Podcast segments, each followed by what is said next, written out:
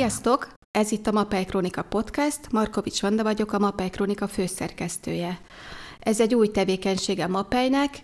A Mapei ügyvezető igazgatója Markovics Béla fogja bemutatni, hogy miről is van szó. Hallgassátok, ő a beszélgető partnerem.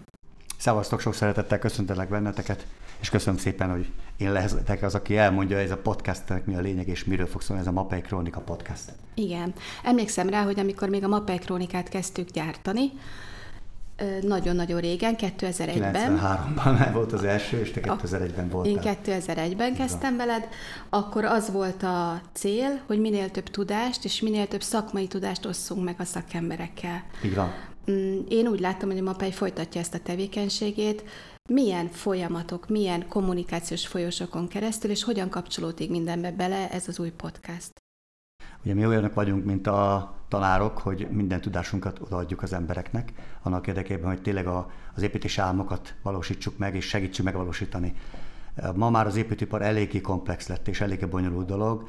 Sajnos rengeteg rossz példát is látunk, viszont nagyon sok jó példát. Nekünk az a célunk, hogy a jó példa az legyen többségben, és lényegesen többségben.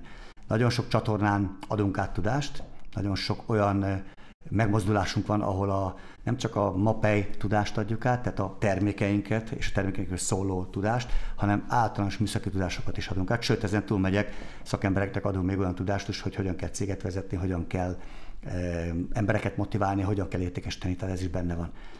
Ez Miért? a podcast, ez beleillik ebbe az egészbe. Miért? Miért? Mi a cél?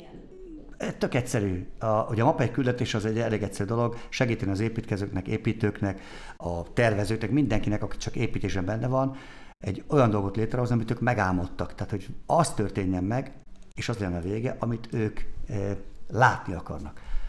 És ehhez, hogy sikerül, ez igencsak komoly szakmai, és nem csak szakmai tudás kell egy szakembernek, kell egy tervezőnek, kell egy annak is, aki épített, tehát egy beruházónak, egy akár magának, akár céges beruházó, mindenkinek kell valamilyen szintű tudás ahhoz, hogy ez megvalósulhasson.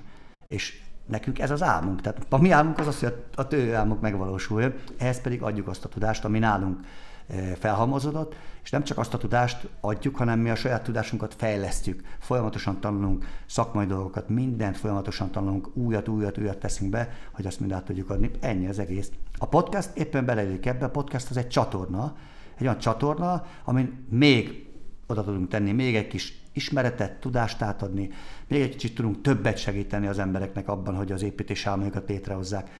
Egy olyan csatorna, ami most kifejezetten népszerű is, és talán ez a csatorna még jobb, mint a többi, hiszen itt egy interjú keretein belül fog segíteni majd a szakértők természetesen az, az embereknek, itt épp gondolok nem csak a kivitelezőkre, hanem azokra is, akik építenek, tehát az építőkre, abban fognak segíteni, hogy azokat, főleg azokat a finomságokat adják majd át, amire nagyon oda kell figyelni építés során, amikre felett el szoktak siklani az emberek.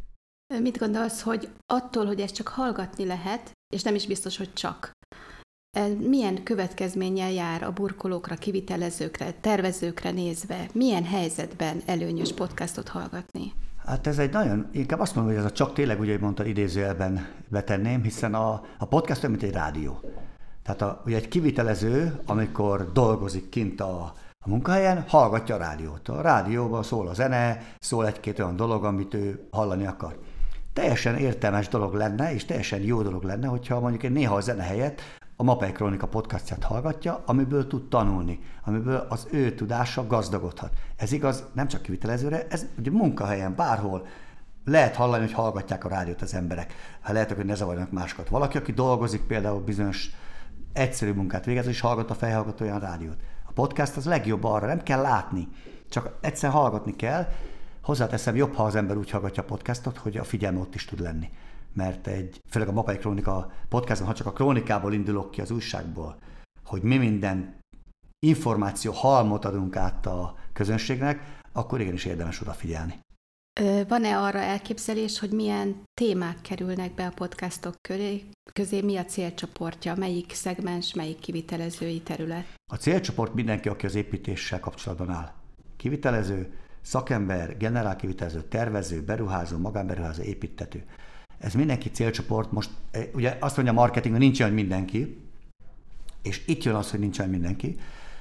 Ők célcsoport, de közül csak az a célcsoport, aki valóban jót akar alkotni, aki valóban azt akarja, hogy azok az álmok létrejöjjenek.